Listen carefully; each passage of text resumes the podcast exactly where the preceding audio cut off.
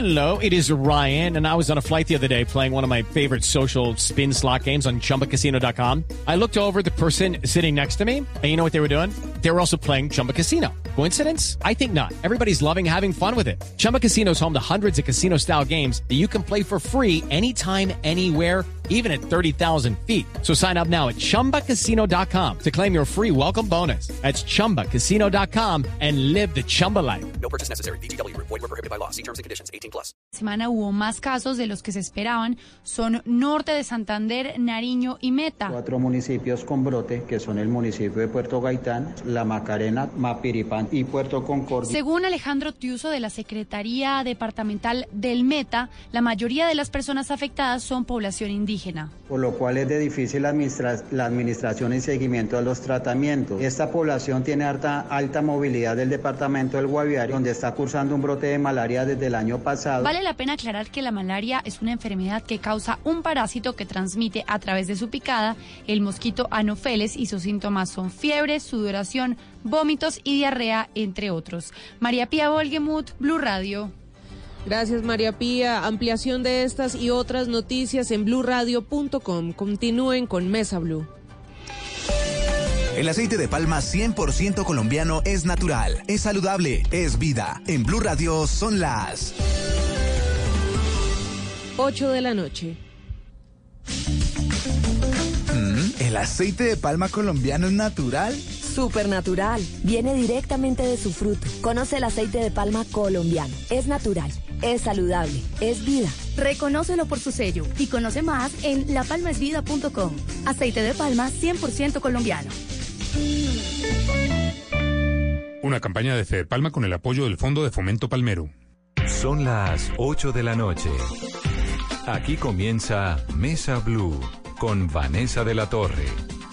Muy buenas noches y bienvenidos a Mesa Blue. Nuestro invitado de esta noche es Gustavo Bolívar. Me da mucho gusto tenerlo, Gustavo. Bienvenido. Muchas gracias, Vanessa, a ti, a tus oyentes y gracias por la invitación. Senador Gustavo Bolívar. Uy. ¿Cómo le va con eso? más escritor. ¿Y por qué terminó usted metiéndose en el Senado? Lleva un año ya, ¿no? Dos. Bueno, sí, eh, Uno, empezamos uno, uno. el segundo. Uno, sí. Empieza el segundo. Es- esto fue una cadena de sucesos inesperados en diciembre de 2017.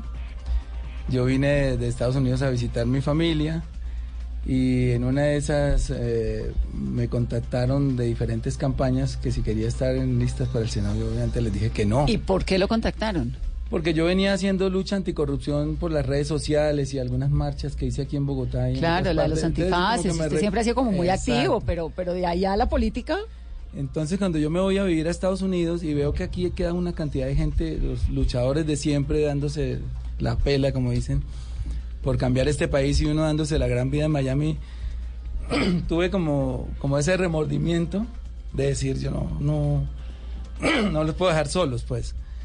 Aunque no, uno sabe que uno no es imprescindible, pero cada arenita, cada grano de arena, pues suma.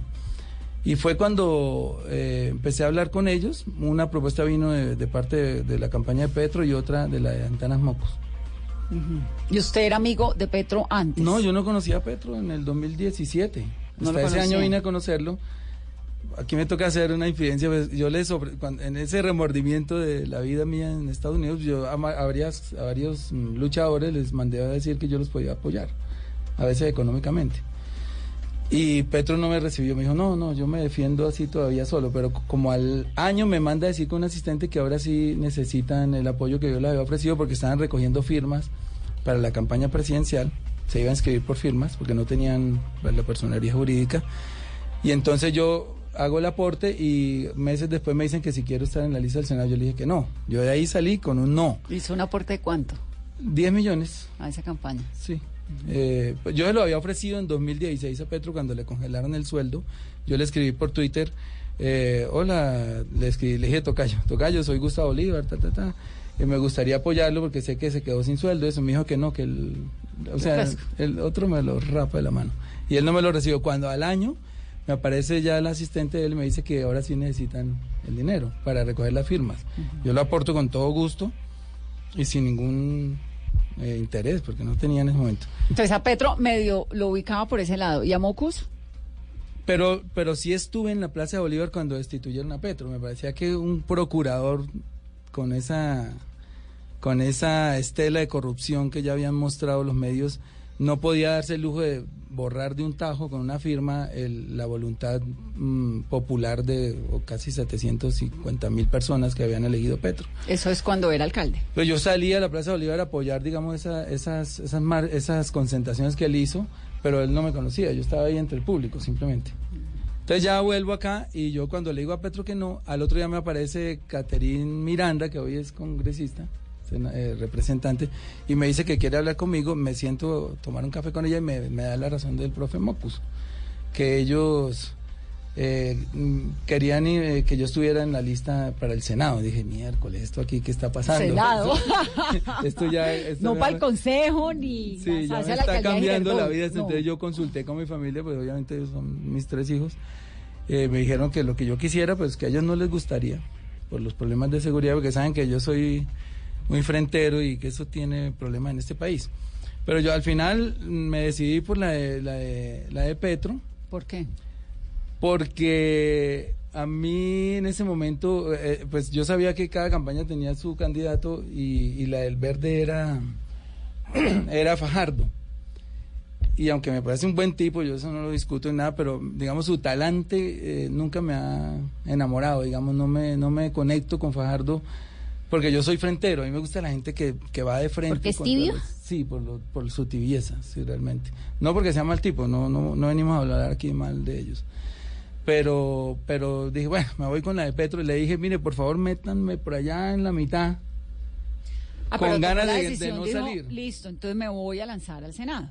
Cuando acepté ya dije, bueno, sí, pero y yo... eso implicaba devolverse a Colombia. Claro, pero yo no pensé que fuera a salir, la verdad. Usted lo hizo como Sí, le dije, a ver "Met- si... sí, yo le di el sí ahí y, y pónganme por allá donde puedan, pero el día de la inscripción de las de las candidaturas, que fue el 12 de diciembre, me llega la noticia que yo voy a encabezar. Entonces yo sentí como el punto de giro. Dije, ¿Y no, por qué lo pusieron a usted encabezar lista? no sé los criterios de ellos. O sea, yo, yo me imagino que como yo no vengo de la izquierda izquierda, ellos querían sacar un poco más hacia, hacia un ladito la campaña, porque la otra que podía encabezar era Aida Bello. Que sí es izquierda, ver, que ella sí izquierda. es más caracterizada de izquierda, entonces yo creo que él quería como darle un otro talante a esa, a esa campaña al Senado y creo que lo lograron porque digamos con la votación que tuvimos con Aida 122 mil votos. sacó. 122 mil votos, sí, que yo tampoco lo esperaba, yo dije, incluso hicimos una porra con los con los colaboradores el día antes de la votación y el que más puso fue 30 mil y yo puse 25 mil, pero no sé qué pasó, empezó a salir cuando empezaron a ver los resultados yo dije no Gustavo, a usted la gente lo conocía pues obviamente porque ha hecho un trabajo brillante como libretista, pero no tenía nada que ver con la política, ¿o sí? Tuve una, una participación en política. Como en un consejo en algún momento. En, el, en el Consejo de Bogotá, Sí. como asistente de Enrique Parejo González, porque yo era de la Juventud de Galanistas. Cuando matan a Luis Carlos Galán en Soacha, yo estaba ahí en Soacha ese día, eh, se disuelve el movimiento. eh, los hijos de Galán, los hijos de Galán, pues ustedes ya saben, le entregan las banderas del movimiento a, a, a César, César Gaviria. Gaviria. Los gal- galanistas pura sangre, obviamente no estuvimos de acuerdo nunca con esa decisión y nos fuimos, yo me fui con Enrique Parejo, que era, había sido ministro de Justicia, al igual que Rodrigo Lara también había sufrido un atentado. ¿Y usted ya era de las juventudes galanistas haciendo qué? ¿Qué hacía específicamente? No, proselitismo lo hacíamos, incluso ahí estábamos con Juan Lozano, con Germán Vargas, que estaba un poquito más arriba ya de candidato al Consejo, con eh, María Isabel Nieto, todos haciendo proselitismo. Hacía Pero sobre todo difundiendo el mensaje de Luis Carlos Galán. Pero ahí usted, eso fue hace 30 años, cumple 30 años ahora, y de ahí se alejó durante 28 Todo años de la política. Todo el tiempo. Nunca sí, más. no volví a creer, después de la muerte de Galán, no volví a creer en políticos. ¿Por qué fue que Juan Manuel Galán le dio las banderas del galanismo, del nuevo liberalismo, a César Gaviria? Yo pienso que un chico de 16 años o 15 años, no me acuerdo cuánto tenía, él no tiene esa capacidad de discernimiento a esa edad como para medir una consecuencia tan grande en ese momento. Pero lo catapultó. Ente- sí, obvio. Pero entonces yo por eso pienso que ahí hubo manos externas. Yo creo que eso fue tal vez un comité que se armó y decidieron eso y él transmitió un mensaje, pero no creo que haya sido espontáneo realmente. Este miércoles, por cierto, Gloria Pachón lanza su libro que se llama 18 de agosto de 1989, donde cuenta, entre un montón de cosas, ese episodio. Bueno, ahí, Que está- ahí vamos a ver la verdad. está- que está pues, bien la- interesante. La versión de Gloria. Bueno, ¿y cómo le ha ido en la política, en el Senado? ¿Qué tal? ¿Era lo que esperaba? ¿Cumple un año? ¿Se ha decepcionado? ¿Le gusta más? Los primeros meses fueron de mucha decepción. Quería arrancar, E salir irme. corriendo, sí. Porque uno veía que, eh, por ejemplo, en mi comisión, la comisión tercera de presupuesto, ahí somos dos candidatos, de- dos senadores de oposición, con Iván Marulanda y mi persona. Y los demás son 18. Entonces llegan todos esos proyectos que prácticamente legalizan el robo de Colombia, porque como les dije ahora, uno imaginaba que a Colombia lo robaban por debajo de la mesa y yo como siempre he sido investigador dije voy a ir a descubrirlos y a publicar todo lo que encuentre. No, no era por debajo, era por encima. Eso se lo roban con leyes legales, o sea, legalmente es el robo de Colombia. ¿Y cómo lo hacen? Pues más de medio Congreso es elegido con, con dinero de contratistas, de cacaos, de etcétera, o sea, con muchas influencias, y esas personas llegan es a trabajar por los intereses de, de, de sus financiadores. Entonces, cuando llegan estos proyectos que benefician al pueblo y benefician a un portentado, pues ellos eligen eh, que beneficie al portentado. Entonces ahí empecé a decepcionar.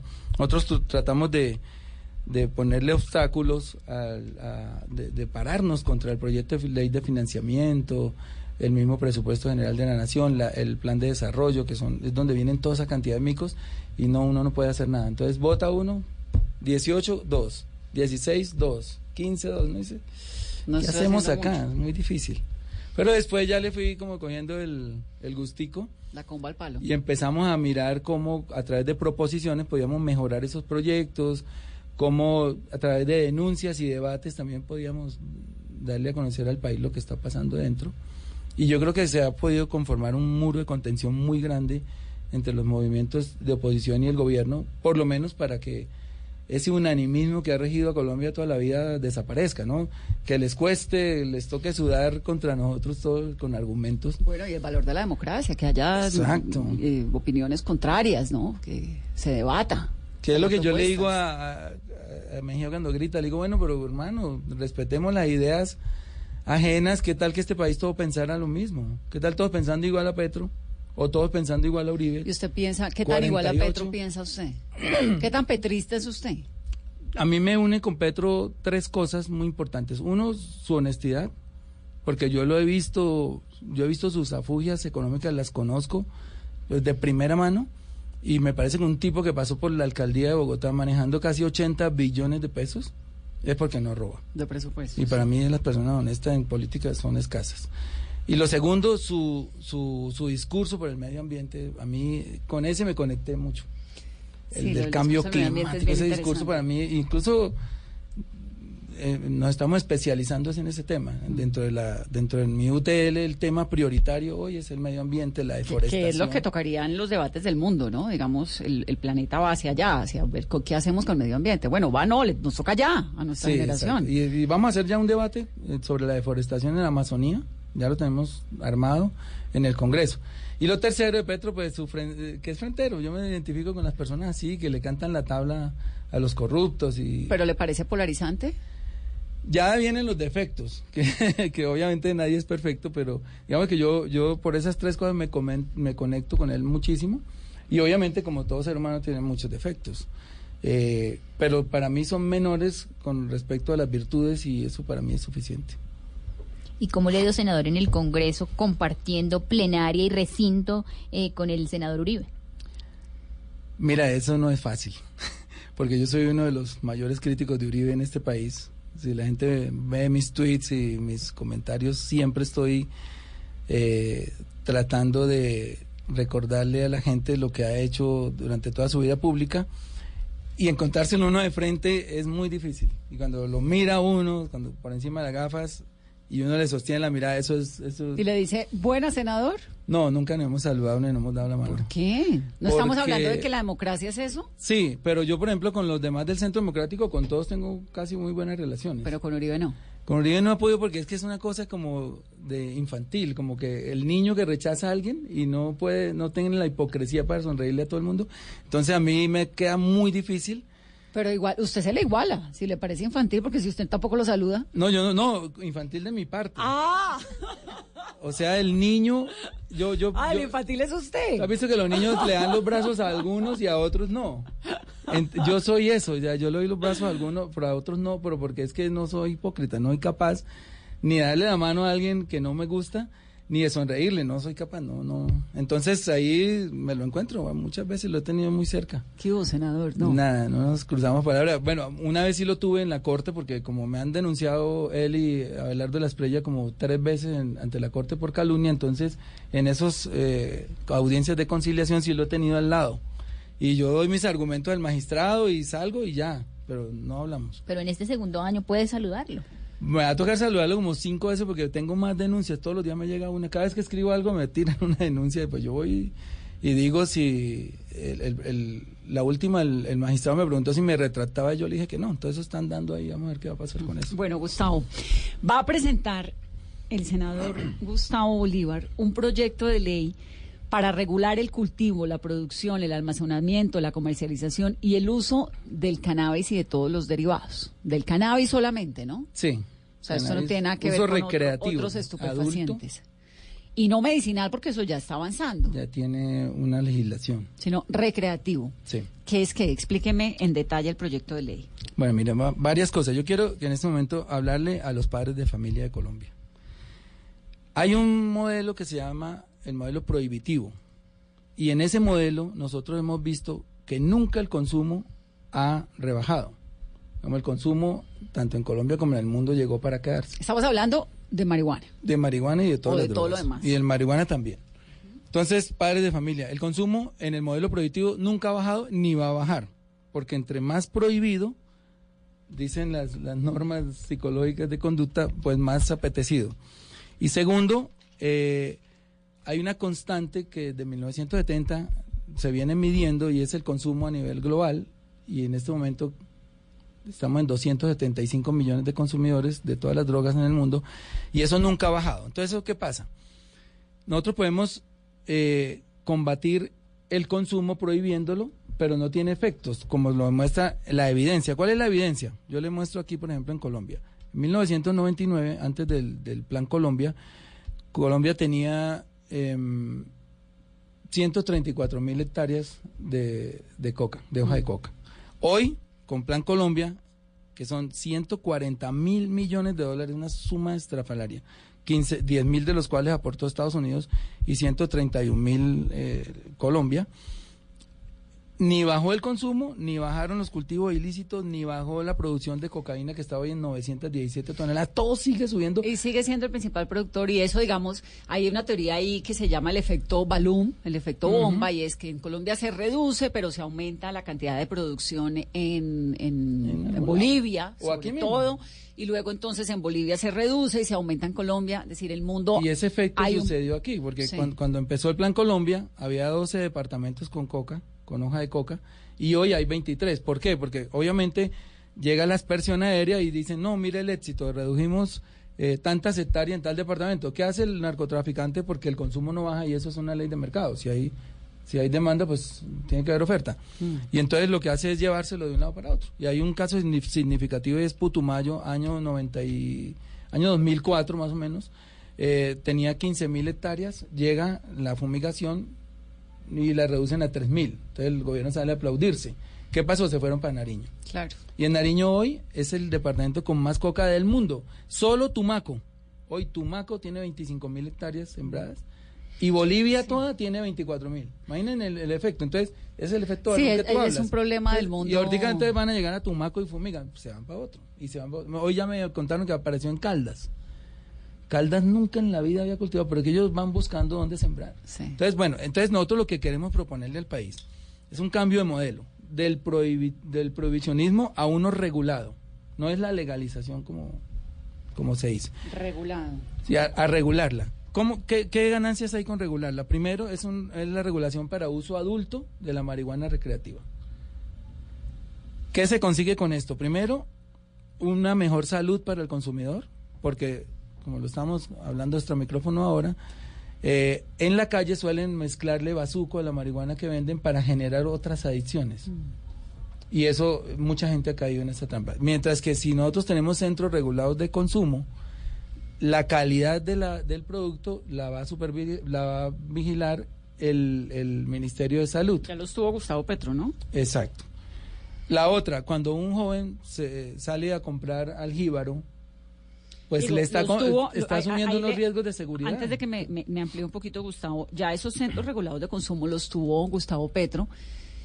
Las consecuencias yo creo que es, es muy difícil medirlas aún porque esto todo tiene como una... Sí, todo fue es muy como unas la visiones, experiencia. Exacto, fue muy corta la experiencia. y Pero ya hay unas esto, esto más largas que unas mundo. experiencias, unas, unas impresiones pues a mucho más largo plazo. Pero lo cierto es que Bogotá está sumida en unos consumos Sí. de estupefacientes Y muy altos subiendo. y de delincuencia tenaces, ligados y de niños en la puerta de los colegios que están siendo víctimas de jíbaros vendiéndoles drogas, ¿no? Pues, eh, de, eh, de Como eso se es un trata- asunto social De eso se trata la regulación, Vanessa. Las tres cosas que te decía. Primero, mejorar la salud del consumidor con una droga o una, o una cannabis de mejor calidad. La segunda, mejorar su seguridad, mejorarla.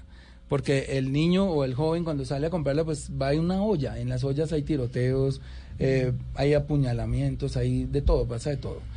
Aquí los conseguirían en unos, va a haber unos licenciatarios del Estado que van a tener los sitios de expendio. mm, Como en Estados Unidos. Exacto. Y, y el tercer punto es quitarle el negocio al narcotraficante. A nosotros lo, lo que nos mata aquí en Colombia es el narcotráfico. Y, y el enriquecimiento de los narcotraficantes que después nos matan a todos. Si nosotros mejoramos esas tres cosas, créeme que ya hemos logrado algo. No podemos garantizar que baje el consumo. En otras partes se ha detenido, digamos, donde se ha regulado. Ya hablamos de esas experiencias, digamos, de Uruguay, de Canadá, del 12 de los Estados Unidos, dos estados en los En, Estados en Unidos. han Holanda se le iba saliendo de las manos al gobierno.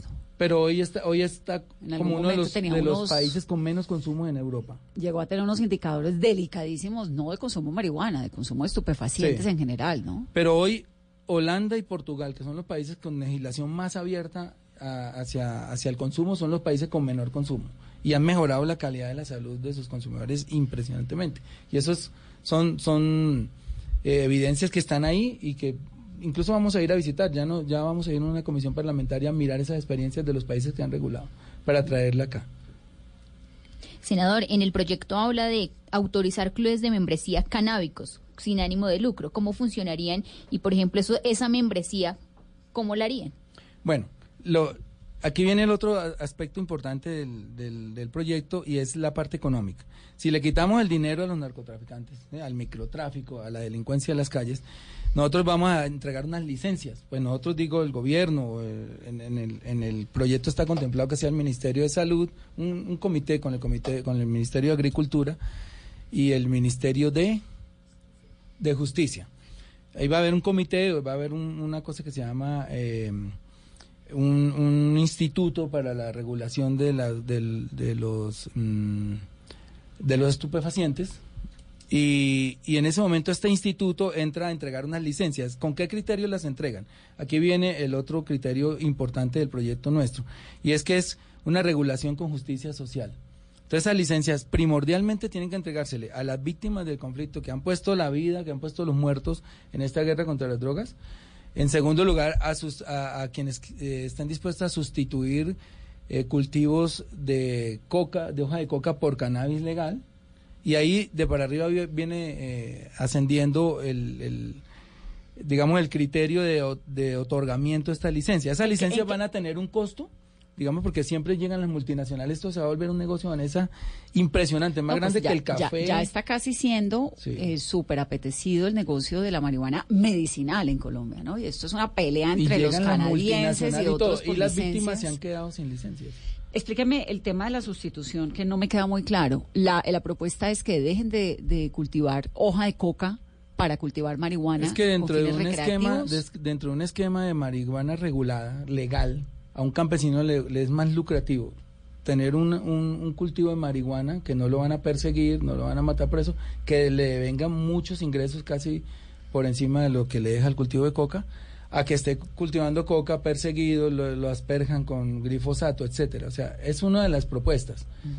Eh, Y en el y en el ¿Y, y por qué habría el, el campesino de dejarse atraer por el cultivo, por el su- sustitución de cultivo por marihuana, si no, ha- si no se ha logrado ni con cacao, ni con papa, ni con plátano, ni con otra cantidad de productos? Digamos, el sistema de sustitución de cultivos ilícitos en Colombia ya existe. El incentivo ya existe. Les dan unos incentivos, les dan tierra, les dan dinero, mensualidades, para que haya una sustitución de coca por cultivos lícitos. en teoría les dan, pero en la práctica Sí, en no teoría. En algunas regiones se ha cumplido, Mira en otras pasó. no Se necesariamente. inscribieron En el 99 Putumayo- En el, Putumayo no se ha cumplido. Se inscribieron tampoco. 99 mil familias a, a, um, sustitución de cultivos y a erradicación manual.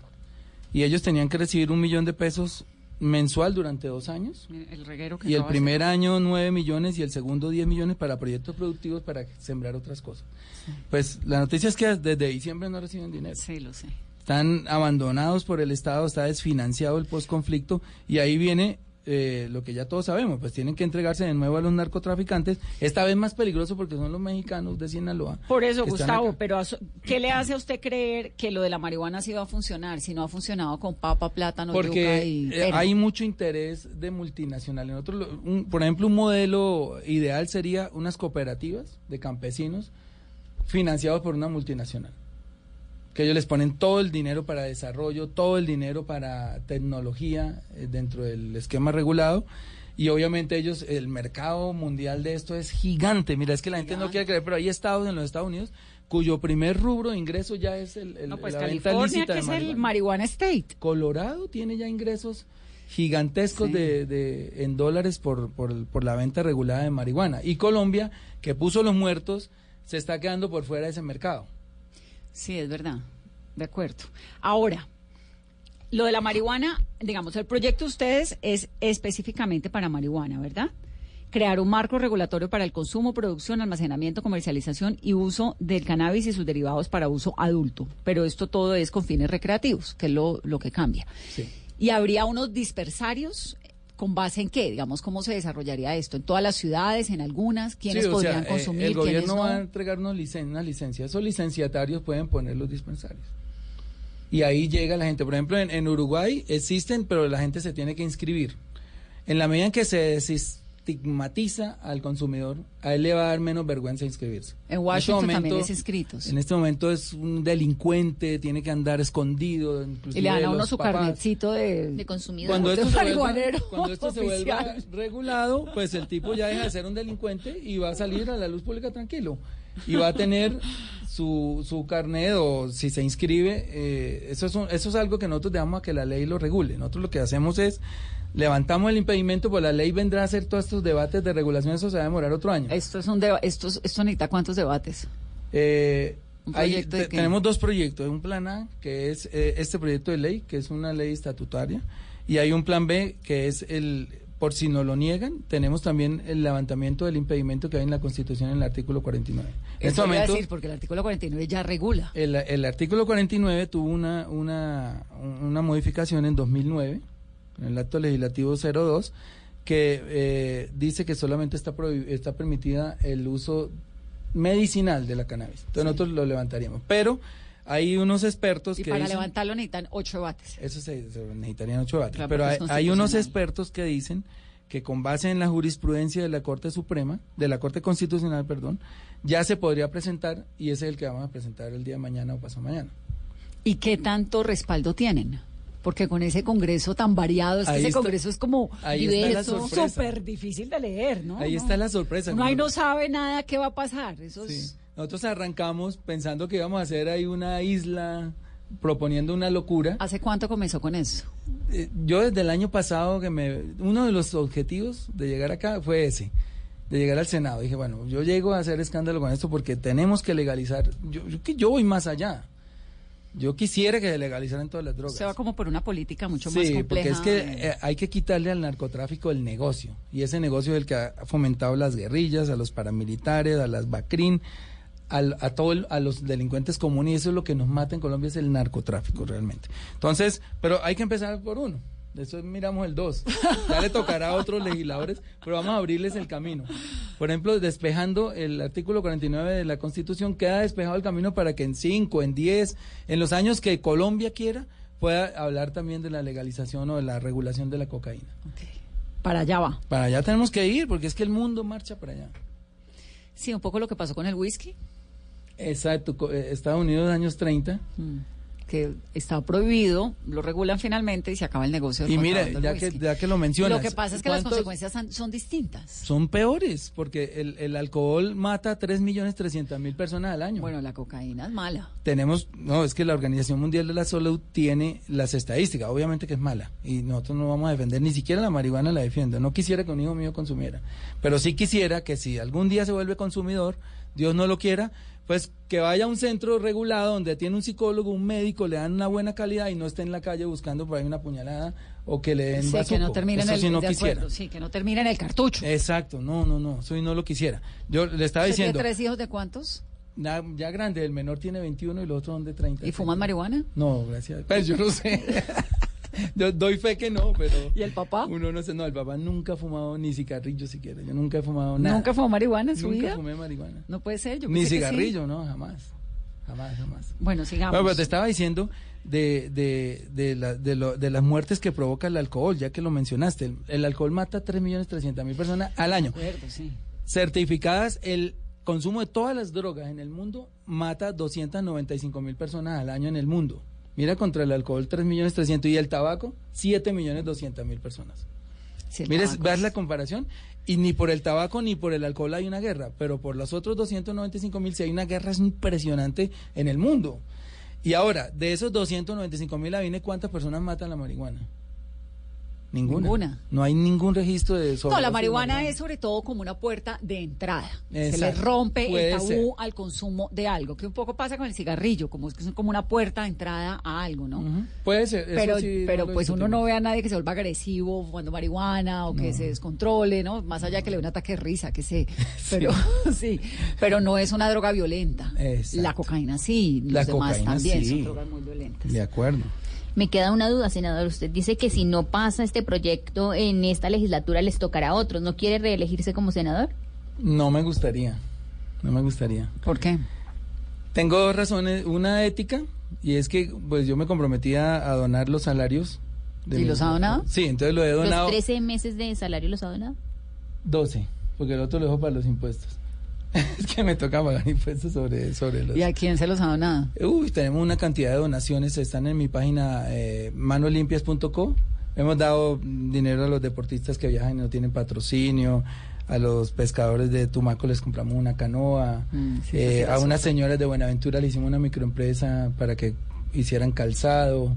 Hemos hecho cantidad de obras. Pero entonces, reelegirme sería como decirle a ellos, mire, les di estas cosas, pero voten ahora otra vez por mí. Entonces no me parece como que se, se vuelve como un favor ahí. O sea, no. Y lo segundo, eh, quiero dedicarle más tiempo a mi hijo. ¿A su quiero, hijo sí, cuál? con mi hijo que está en Miami solito. ¿Cuántos años tiene? Pues tiene 20, pero la gente cree que es muy chiquito, muy grande, pero no, para mí todavía es pequeño. Uno, uno ve muchas cosas y estoy y él quiere tener una carrera profesional en la música y lo quiero acompañar, como meterme en esa aventura con él. Bueno, déjeme hacer una pausa rápidamente en esta conversación en Mesa Blue y regresamos con Gustavo Bolívar. Vanessa, pero antes de irnos a la pausa, muchas preguntas con nuestro numeral Vanessa Pregúntele a Bolívar. Preguntan a esta hora si le ha quedado tiempo al senador de escribir novelas en el Congreso, también por qué está apoyando a Holman Morris para la alcaldía de Bogotá, cuáles fueron las razones que lo llevaron a unirse al partido de Gustavo Petro, cuál es el cambio que él y su partido desean hacer en Colombia. También están preguntando qué va a hacer cuando termine eh, su periodo en el Congreso, sin más política, más novelas o televisión.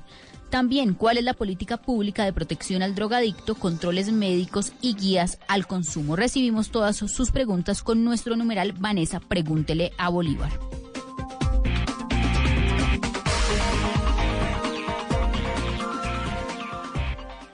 Respiras fútbol. Palpitas fútbol. Vive ese fútbol. Todo el fútbol. En Blue Radio. Con Beta Play. Apuéstale a tu pasión. Tomémonos un tinto. Seamos amigos. Café Águila Roja. Blue Radio. Pensando en fútbol. Blue Radio. La nueva alternativa. Conozca las verdades que los líderes mundiales en los medios tienen por decir. Gran Foro de Medios. Mitos, retos y verdades para el futuro. Con la participación de Michael Wolf, escritor, ensayista, columnista y periodista. Roberto Schmidt, vicepresidente de Mercadeo Globo TV Brasil. Patrick Pennings, jefe de Departamento de Sociedad de la Información del Consejo de Europa. John Philheisen, consultor y ex vicepresidente digital para Disney. Karine Henry, experto en regulación publicitaria. Este 30 de agosto, conéctese con la transmisión en vivo. Invita a Caracol Televisión. Apoya Blue Radio. Todos tenemos un reto, algo que nos impulsa, eso que nos hace levantar de la cama todos los días, un sueño que nos lleva al límite y nada más importa. No importa el dolor, ni la frustración, no importa el tiempo. Un reto que es a la vez nuestro combustible y nuestra obsesión. Porque nada se consigue de la noche a la mañana. Este es mi reto. ¿Cuál es el tuyo? Pasta Sonia, sabor y energía que te hacen mejor. Trabajamos pensando en usted.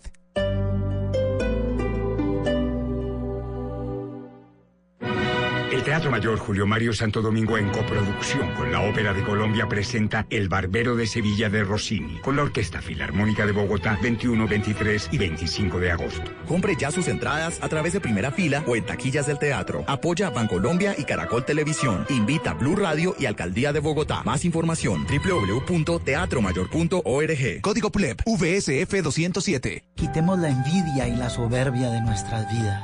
Amémonos para que Colombia sea 100% solidaria. Te invitamos a que el próximo domingo 25 de agosto dibujes en tu cuerpo o en una camiseta tu valor más humano y sal a la gran caminata de la solidaridad. Descarga la app Caminata Digital, disponible en App Store y Google Play. Patrocinan CAFAM, Caja de Compensación Familiar, Bimbo, Banco Popular, RappiPay, Agua Cristal, Apoya Ministerio de Cultura. Participa Alcaldía Mayor de Bogotá. Te amo Bogotá.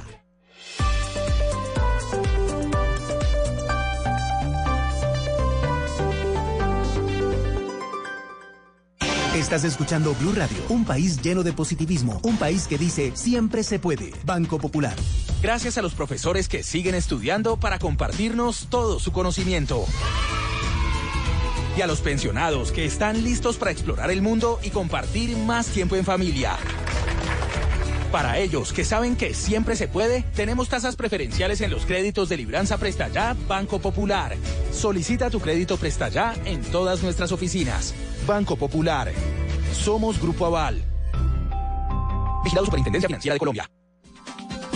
Continuamos en Mesa Blue, numeral Vanessa, pregúntele a Bolívar. Estamos hablando con Gustavo Bolívar, senador, escritor, periodista, cineasta, bueno, de todo un poco en esta conversación y ahora defensor de la regulación de la marihuana con fines recreativos. Correcto. Que es lo distinto, ¿no? Eh, Y si usted nunca ha fumado marihuana, ¿por qué quiere eh, impulsar o, o regular más bien el término? No es impulsar, regular el consumo recreativo. Así como la, la marihuana es una puerta de entrada a otros vicios, también la regulación de la marihuana es la puerta de entrada a la regulación de todas las drogas. Eso lo, para allá es donde y vamos. yo que vi morir a Luis Carlos Galán, yo que he visto morir a, bueno, no lo vi morir, pero que hemos padecido de ahí para acá toda esa cantidad de atentados que le han quitado la vida a tantos seres importantes en Colombia, y valiosos, como Jaime Garzón, como aquí- Colombia tiene un récord de cinco eh, eh, candidatos presidenciales asesinados, Sí, de es de tres locos. ministros de justicia consecutivos, o sea, Rodrigo Lara, Enrique Parejo y Enrique Loumurtra, todos fueron avaleados por la mafia. Entonces yo pienso desde muy pequeño y desde que estuve con Enrique Parejo, que fue un líder de la lucha contra el narcotráfico, que a Colombia hay que acabarle esta guerra es por el lado del desfinanciamiento de los narcotraficantes, acabarles el negocio. Gustavo, usted tiene nombre de prócer, ¿no? Y su papá Apellido, escritor. apellido. No, Gustavo Bolívar y su papá se llamaba Jorge Isaac. Ah, Jorge Isaac, sí, sí, sí. Es decir, usted nació como en una novela. Sí. Pues Yo creo que a mi papá le pusieron el nombre por, por el escritor Jorge Isaac. Pero él se llamaba, su nombre era Jorge Isaacs. Jorge Isaac Bolívar. Ah. Era, era nombre de él. como si yo me llamo apellido. Paris Hilton de la Torre. Exacto. O Marilyn Monroe de la Torre. No, pero Bolívar de él era apellido. Claro, claro, pero el Jorge Isaac no. Ah, no, el Jorge Isaac era el nombre. Y se lo pusieron por el escritor. Yo creo que fue por el escritor, sí. ¿Usted creció con su papá o no tanto? Mi papá murió cuando yo tenía 11 años. Jovencito. Él, y, y mi papá, por ejemplo, mm, yo creo que murió, no alcoholizado, pero tomaba muchísimo y él murió de cirrosis. Y eso nos sirvió tal vez a todos los hijos para nunca meternos al alcohol. Nosotros, ninguno de los, de los varones fuimos borrachos, nunca hemos sido consumidores. Yo me tomo un vino en una cena o algo, pero nunca tampoco he sentido una borrachera todavía. Van a decir que soy un santo, pero no, no, tampoco es por eso. Sino que teníamos ese recuerdo de mi padre muriendo por ese problema. Con cirrosis. Sí. Claro. ¿Y la madre? Mi madre todavía existe, tiene 83 añitos recién cumplidos. Y ella sale de Girardot con todos sus chinos y se los trae a, Apenas muere mi padre, mi mamá tuvo esa sabiduría de traernos a Bogotá. Porque si nos dejan Girardot, tal vez la historia no hubiera sido distinta. María Ernestina, ¿no? Eh, Ernestina, sí. Ernestina. Ernestina, sí. Eh, hubiera sido distinto porque en Girardot, digamos, mi generación, en el barrio donde nosotros vivíamos, que era un barrio popular, la mayoría se perdió. No sé, no sabe el destino como hubiera jugado ahí en mi caso, pero eh, digamos que yo conseguí un oficio muy temprano que me ilusionó por otras cosas en la vida que fue la escritura. Usted escribió su primer cuento a los 13? 12, 12, 13 años. Que después terminó siendo una serie, ¿no? Una, ah, la novela, sí fue como a los 13, que fue El, el Precio del Silencio. Que después, cuando entro a la televisión, lo convierto en una, novela, que hizo Carolina Sabino con, Sebastián Aragón. Y entonces ustedes salen de Girardot a hacer qué? ¿A dónde? mi mamá nos trae, mi papá era médico farmacéutico y él en esa época se inventó un tratamiento para las venas varices. Entonces él tenía mucho cliente, mi mamá era como la enfermera de él y lo acompañaba todo y aprendió ese oficio. Entonces ellos tenían muchos clientes en Bogotá. Entonces cuando mi mamá nos trajo para Bogotá, ella siguió, digamos, eh, eso era domicilio, que iban, le hacían los tratamientos, les aplicaban una inyección en la vena, le sacaban sangre, unas cosas y yo no sé. Me imagino que eso era una tegua en esa época. Pero con eso nos mantuvo, pero no alcanzaba, éramos seis. Entonces nosotros tuvimos que salir a trabajar muy temprano. Yo, por ejemplo, tuve que ir a los estadios de Colombia porque un primo mío vendía banderas y cachuchas en el campín y me llevaba a vender los domingos y yo con eso me sostenía. ¿De qué equipo? Yo soy de millonario, pero vendíamos de todos los equipos. Incluso conocí el país muy temprano porque cuando había partidos clásicos, por ejemplo, Junior y Unión Magdalena, en esa época en Santa Marta nos íbamos a vender allá, o a Cali, un clásico América y Cali, nos íbamos al Pascual Guerrero y me recorrí todo Colombia con ese negocio, digamos. Y en los años niños, o sea, de los 13 como hasta los 18 por ahí. ¿Y estudió poco? Sí, y, y estudiando... Le iba a rego como mal en las matemáticas. Pero en lo otro sí me iba bien. ¿Pero cambió como un montón de colegio? Estuve, lo que pasa es que cuando llegué al quinto bachillerato, lo que es hoy décimo, ya me picó el, la rabia de todas las cosas que pasaban y me volví tirapiedra. ¡Ay, qué bonito! Yo, yo fui tirapiedra. Pero hasta ahí llegué nomás, hasta ahí nomás llegué. En, eh, en un día en un paro en el colegio pues, me pillaron y me echaron. Entonces yo me fui a terminar el bachillerato en un colegio perratino, puedo decir. Bueno, un colegio de esos que en octubre todavía tienen abiertas las matrículas, que dicen la, Para validar, matrículas abiertas. A no, no. A donde llegan todos los que no llegan a ningún otro lado. Era nocturno, que ya me iba sin ninguna conducta, no me recibían ningún Ahí terminé el bachillerato. Y empieza a estudiar comunicación. Ahí me meto a la Universidad de La Sabana. y, y, empiezo a pagarme mis estudios con, con mi venta los domingos. Eso es muy bonito. Porque es que además hay una, una cosa que yo no sé si es mm, premeditada por el sistema o es que es una coincidencia, pero digamos que el periodismo, que es lo que yo quería estudiar, no existía en las universidades públicas y no existe. Yo, hoy pienso, ¿cómo sería un periodista de la Universidad Nacional? Entonces digo, ¿será que por eso no las tienen? O bueno, porque estudian otras cosas. Yo tengo muchos compañeros de la Nacional que estudian otras cosas y después, se vuelven periodistas. Se vuelven periodistas. Pero no hay la carrera como tal ni en la comunicación social, no, pero tal vez porque como bueno, yo soy comunicadora social, tengo una maestría, pero pero tal vez porque comunicación social en algún momento era una carrera como de los que no sabíamos qué hacer, ¿no? Sería no, yo sí quería era escribir. Yo yo yo ¿Y porque no literatura. yo quería era escribir, sí. No, en ese momento no me ocurrió la literatura. Comunicación. Sí. Y duró poco. Sí. ¿Por qué?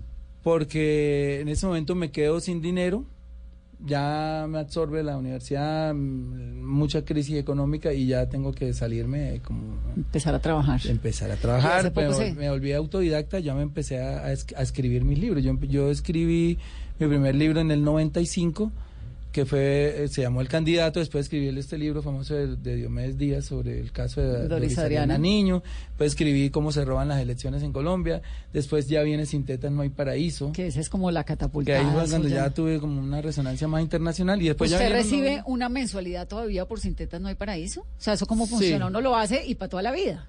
Si lo, si lo siguen explotando los, los concesionarios, digamos, uno lo que vende es como los derechos patrimoniales, pero se guardan unos derechos morales y eso le acarrea a uno unos recursos por mm, regalías. Y como todavía la siguen presentando, ahorita mañana se estrena, ¿qué hago? mañana se estrena la quinta temporada o la cuarta, yo no me acuerdo. ¿Y usted de- las ha escrito todas? de- la- esta última ya no pude porque como ya entré al Senado, lo que ellos hacen es comprarme la historia, pero ponen unos escritores. Y usted revisa. Sí. Tiene, digamos, una influencia Ellos, sobre eh, que- tengo una persona que revisa también y que, que esté concordante con mi historia, porque yo ya no puedo, digamos. Eso es, eso, eso termina siendo lo que popularmente se ha conocido como narconovela, ¿no? Le ¿De pusieron dónde- ese, ese que es un nombre, no género. sé, Usted sí. viene a ser casi que uno de los padres fundadores de la narconovela. Pues creo que sin senos, sin tetas, no hay paraíso que la presentó Caracol, que dicen que es la versión más bonita, de la que más le ha gustado a la gente. Esa fue una de las primeras. Ya había habido unos intentos de, de Carlos Duplat y de otras personas con los victorinos y otras cosas de hacer como el tema. Yo ya había hecho Pandilla Guerra y Paz también en, en el 2000, de 2000 a 2005. Eh, y también había tocado el tema así tangencialmente, más de micro, a nivel de microtráfico. Pero digamos que a nivel internacional se dispara el género, es con Sintetas No hay paraíso. Pues porque además pone en el Prime algo que no existía y era esta cosa de los narcotraficantes pagándole cuerpos a las niñas. Sí, sí, que eso era algo que estábamos viendo, estábamos pero nadie pero lo contaba. No se sabía, ¿no? Así pasó. Era la estética de la mafia. ¿De dónde surge eso? ¿De dónde sale esto de usted contarlo? De, supongo que como tiene alma periodista, pues de, de investigarlo, ¿no? El olfato, porque yo creo que esa historia todo el mundo la estaba viendo, pero no la contaban. Y un día en un viaje nuestro a Pereira con el elenco de Pandilla Guerra y Paz, con todo el viejo Javi, con el viejo Richard, con todos estos durísimos de esa época, eh, eso despertaba mucho furor entre los, los jóvenes y, y fuimos a hacer un desarme, porque el programa Pandilla Guerra y Paz hacía desarmes de pandillas. Y nos fuimos a hacer uno a, a- a Pereira, y ahí se, nos- ahí se me acercó Catalina, pues yo le cambié el nombre obviamente. Y es cuando eh, con- de ese diálogo con esa niña sale la historia. Ah, usted la conoció en persona. Sí. ¿Y es una niñita que me dice, ¿Cuántos ay tenía? señor, yo le calculo 15, 14 o 15. Linda. Muy bonita. Tetona. Sin tetas.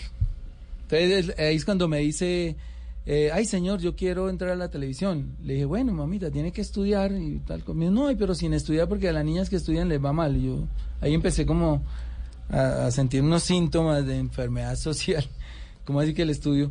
Me dijo, no, es que mi hermana terminó bachillerato y, y está de mesera en un restaurante. En cambio, las niñas que se han retirado del colegio ahora tienen su motico, su no sé cuánto. Le dije, venga, ¿cómo así? ¿Cómo así? Cuénteme eso. Empezó a contarme, ya me contó la historia. Y ella me dice, y, y- y le digo, entonces, ¿por qué quiere entrar a la televisión? Me dice, pues es para operarme.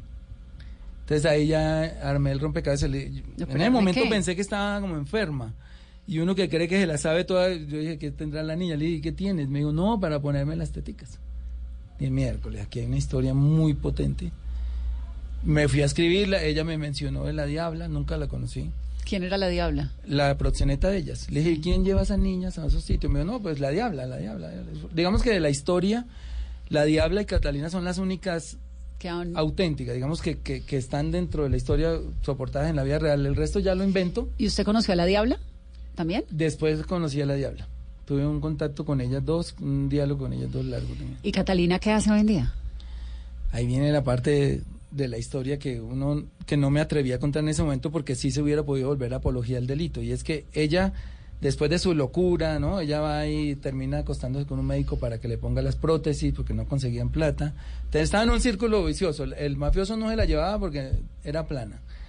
Y ella no conseguía la plata porque no podía ir con el mafioso. Entonces consiguen ir a donde un médico que le hace la vuelta a cambio de las de las prótesis, pero le pone unas prótesis de segunda mano, o sea, se la había quitado a alguien, un reemplazo, y se las puso, y ella estaba feliz, y eso le generó unas alergias, una cantidad de cosas.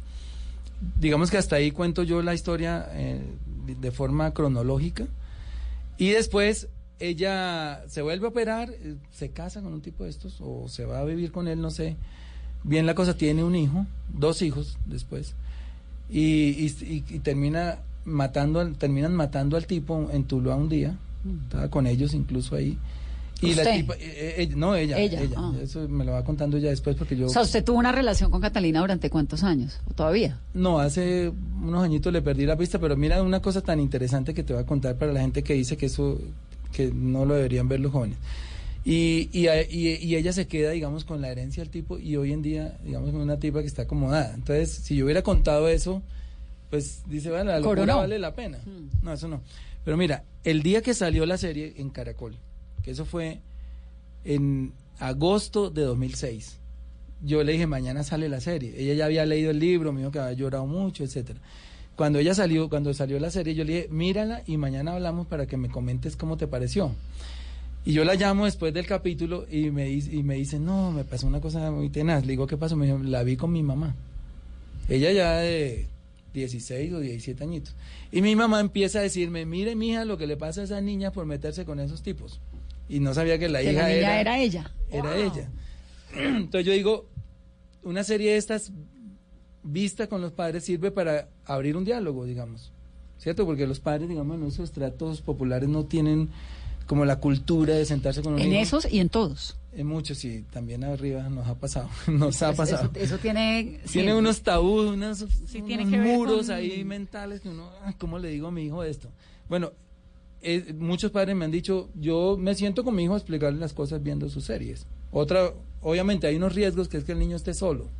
Y por ahí mire solamente el capítulo donde el tipo se enriquece o la tipa Sí, o que termine queriendo ser como... Ahí hay unos riesgos, no, lo- no los voy a, a desestimar, pero, pero en conjunto ninguna serie ni hecha por mí ni por mis colegas que después fueron decenas. Montón, sí, sí, sí. Nunca he visto que un narcotraficante termine feliz en una playa o en un yate, terminan muertos, extraditados. Como en la vida real. Como en la vida Porque en la vida real la plata de la mafia es verdaderamente maldita. Todos terminan mal. Es que yo no- Todos. ningún narcotraficante en el mundo la ha hecho. Los, los Rodrigo Orejuela están presos hace 20 años, terrible, en unas condiciones horribles. Pablo Escobar está muerto, sus 20, no sé cuántos, cuatro mil sicarios dicen que tuvo muertos, la mayoría. Sí, siempre hay una desgracia muy Sobrevivió profunda, Popeye y otra esta, o sea, nadie que se meta en narcotráfico la ha hecho. Eso sí no es ¿Cuál es, la, ley. ¿Cuál es la explicación que tiene Gustavo Bolívar, el libretista, el cineasta, el escritor, sobre esta cosa que hay en Colombia de no, es que aquí hacen apología al delito cada vez que sale una serie en la que se habla, bueno, el capo, la de Pablo Escobar, o el caso de los senos o las tetas, y todo esto, y por fuera uno ve y Netflix y todas esas plataformas están llenas de historias de colombianos y mafia. Tengo dos casos emblemáticos que tiran al piso cualquier teoría. El primero es que televisión vieron Pablo Escobar y sus sicarios. A Gloria Valencia Castaño y, a, y a Pacheco. Y por ahí al chinche un poquito, por ahí yo y tú. Buceta. Exacto. Ahí no había nada de violencia. Y mire, fue la época más violenta de Colombia. La más violenta, o sea, es terrible. Y en México, ese es el segundo caso, hasta ahorita están abriendo, porque había un acuerdo, hubo por muchos, por décadas tal vez, entre Tele- TV Azteca y, Te- y- y- Televisa. y Televisa, un acuerdo para nunca presentar narco. Y, y en la época del narco más dura, que fue la época de- del 2004 a 2012 en, en México, terrible, donde le quitaban la cabeza a la gente, le cosían cabezas de marrano, etcétera. Ellos nunca vieron series de narcos en México. Entonces no es la televisión. Y si queremos ir más atrás, pues uno va a 1948, época de la violencia. No existía la televisión y aquí le sacaban la lengua por el cuello a la gente. sí. el- el- el Corte corbata. corte de, cor- de franela, que le llaman de franela. corbata. O sea, no es la televisión la que genera la violencia. Eso sí, estén segurísimos. Ni los videojuegos, como están diciendo ya que ahora son los videojuegos los Pero que- enaltece, digamos, cambia los ídolos. Los niños terminan queriéndose parecer a Depende Catalina. del enfoque que uno le dé al tipo. Sí, hay, me ha pasado, me pasó con el capo, con Pedro Pablo, eh, Marlon Moreno. Sí, que es bellísimo el que era un tipo que, que como que la gente empezó como a quererlo, pues no sabía yo si como actor o como narco. Me dicen, no, como actor, que actúa muy bien. Digo, como narco no puede ser. Entonces yo le doy un vuelco en las otras temporadas y lo vuelvo bueno. Como para decir, hay un narco arrepentido. En la tercera temporada es un narco arrepentido que está en la cárcel y lo sacan para que ayude a combatir el narcotráfico. Y entonces él, y aquí viene todo esto que no, no es gratis, él dice, la única forma, yo como narcotraficante les puedo decir que la única forma de acabar esto es legalizando la droga. Y de ahí saca usted el Y proyecto la- de ley que va a presentar. y si la Senado. gente ve la tercera temporada, y aquí conectamos otra vez con el tema, si la gente ve la tercera temporada del Capo es el Capo tratando de legalizar las drogas en todo el mundo y lo logran además. O sea, ¿usted vive como entre la ficción y la realidad? Sí, ¿Un es poco? que, es que este país es más ficción que realidad. Este país más realidad que ficción, digamos, supera la, la realidad de la ficción. A mí me parece que es un país que es increíblemente... Es increíble, es una, una, una película de ciencia ficción. Sobre todo que han logrado el cometido. Digamos, eh, hay un, hay un, y esto viene desde el siglo pasado, una técnica de generar consensos, eso lo vemos en comunicación social, y lo logran, eh, y es, y es eh, a través de la, de la, de la, de los fake news, logran estigmatizar unos grupos los otros, pero al final es dividirnos como país para ellos arriba seguir cometiendo las fechorías.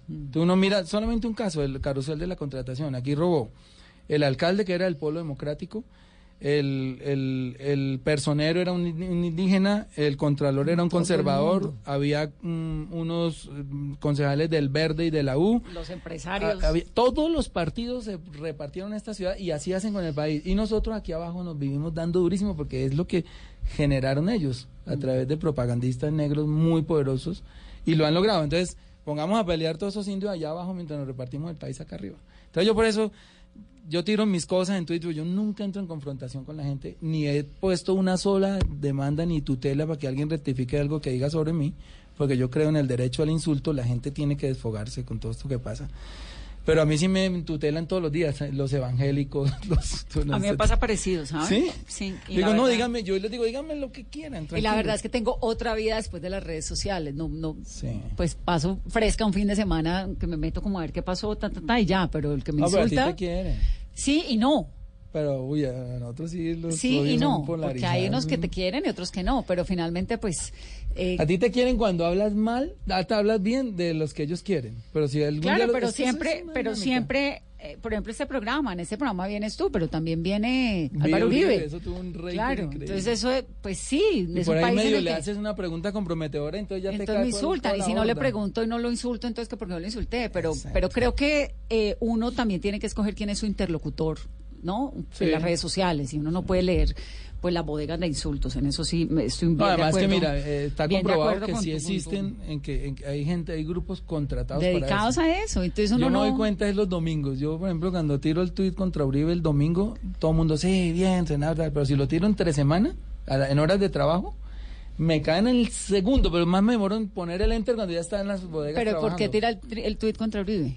Siempre estoy tratando de que la Corte lo llame a indagatoria, porque pues hay una cantidad de pruebas irrefutables y uno se sorprende que el auto que profirió el magistrado Barceló en julio 24 del año pasado todavía no tenga un efecto y es llámese a indagatoria al senador Uribe. Usted lo que hace es que Entonces pide- todos los días tenemos la- el hashtag día 41. ¿Por qué no llaman a Uribe? ¿Por qué no llaman a Uribe? Que lo llamen, Eso- si es inocente, eso- pues que, lo- que, que en, un, en un juicio... Eso también le echa candela al país, ¿no? Pero si en un juicio le dicen es inocente, pues yo digo, mire, es inocente, ya, se acabó. Senador, ¿y va a escribir un guion o un libro de lo que será su paso por el Congreso? Yo creo que sí. ¿Ah, sí? Sí, yo creo ¿Y que quiénes sí. son los personajes? Uy, aquí hay de todo. Aquí hay, mira, ahí en el Congreso ahí está toda la maldad de Colombia y hay también mucha gente Bondad. muy buena. Incluso en la derecha. Yo no, no, no estamos diciendo que es que los de izquierda son buenos y los de los son malos. No, yo he visto hay gente muy buena y gente, uy, terrible. En la izquierda también. Sí, también. Sí, también. ¿Y va a ser que una serie, una película? Un... Quisiera hacer una serie, pero muy descarnada sobre la corrupción. Es que me enamoré mucho de la serie que tiene Netflix sobre el mecanismo. La de Brecht. La de Odebrecht. Ah, qué verga. Sí, es maravilloso. Me encantó, me es que ese episodio de Brecht es- Sí. Pero mire Odebrecht, Colombia es el único país que no ha enjuiciado sus vacas sagradas. Ahí va. Ahí va. Ojalá. Ojalá eso llegue. Bueno, senador, entonces, el proyecto de ley está listo para presentarlo. Se viene un debate muy interesante en el país, creo, ¿no? Sobre hacia dónde debe ir la política antidrogas. Me llama un montón la atención que, como usted dice, pues es la puerta de entrada de una serie de transformaciones que por lo menos el país debería poner sobre consideración. Debatir. Debatirlas, exacto. Y estamos pendientes. Tenemos una alegría y es que cuando presentamos el proyecto, como es un año electoral, nos dijeron, no, nadie se le va a medir porque un proyecto de estos tan impopular y en un país conservador como el nuestro, pues tiene un costo político y tal vez electoral. Y no, mm, vimos mucha responsabilidad y empezaron a sumarse muchos, muchos, muchos. ¿Quién eh, se ha sumado que usted diga, uy, este no me lo esperaba? Muchos, mire, se sumó Roy Barreras, se sumió, se sumó eh, Luis Fernando Velasco. Velasco, se sumó eh, Temístocles Ortega, del Partido Verde se sumaron eh, Sanguino, eh, del Polo, tenemos, o sea, tenemos de todo. de- ¿Del de Centro ocho partidos. Democrático? El Centro Democrático sí, todavía no tenemos nada, pero tenemos la esperanza de convencer a alguien. ¿A quién? ¿A María Fernanda Cabal? Mira que ellos, hay, hay unos jóvenes dentro del Centro Democrático que creen en este discurso, pero obviamente están amarrados a la ideología que los llevó al Senado. Entonces seguramente no den el grito de independencia y no lo van a dar, pero, pero ya sabemos de dos que les gusta la- el proyecto. ¿Pero a quiénes? ¿A quiénes? No, los, ¿para qué los crucifico ahí con su Ellos son muy lapidarios en eso, digamos. Eh, uno llega a dar los nombres y los llaman al orden allá. Al regañes. Sí. Senador, gracias por venir a Mesa Blue. No, Me a ti. Vanessa, qué Aquí bienvenido. Tan, tan, tan rica. Se le olvida a uno que está al aire, ¿no? Sí, no, cuenta. Muy, muy bueno. Y a los oyentes, gracias por escucharnos. Eh, como les dije, bienvenidos todos los insultos. Desfóguense. Tienen derecho, ya la Corte lo está reglamentando, ¿sabías? Sí, el derecho al insulto. derecho al insulto. Está muy bien. Ellos tienen derecho a insultar, uno tiene derecho a ponerle mute. Sí, claro. Silencio. O igual cuando uno pone la serie, yo le decía a la gente, pues usted no tiene un control remoto en su casa, pues cámbiala. No la miren. Pues sí, es una opción. Que tengan una muy buena noche. Esto es Mesa.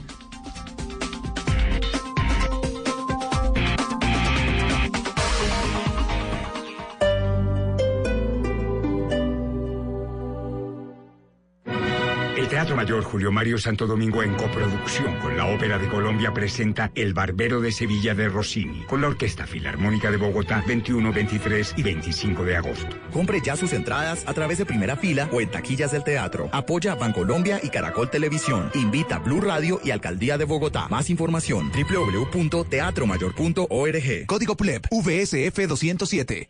Hoy en Blue Radio. Hola amigos de Blue Radio, soy Pillo Jaramillo de Compañía Ilimitada. Los invito esta noche a Bla Bla Blue para finalizar el día con buena música y muy buena compañía ilimitada.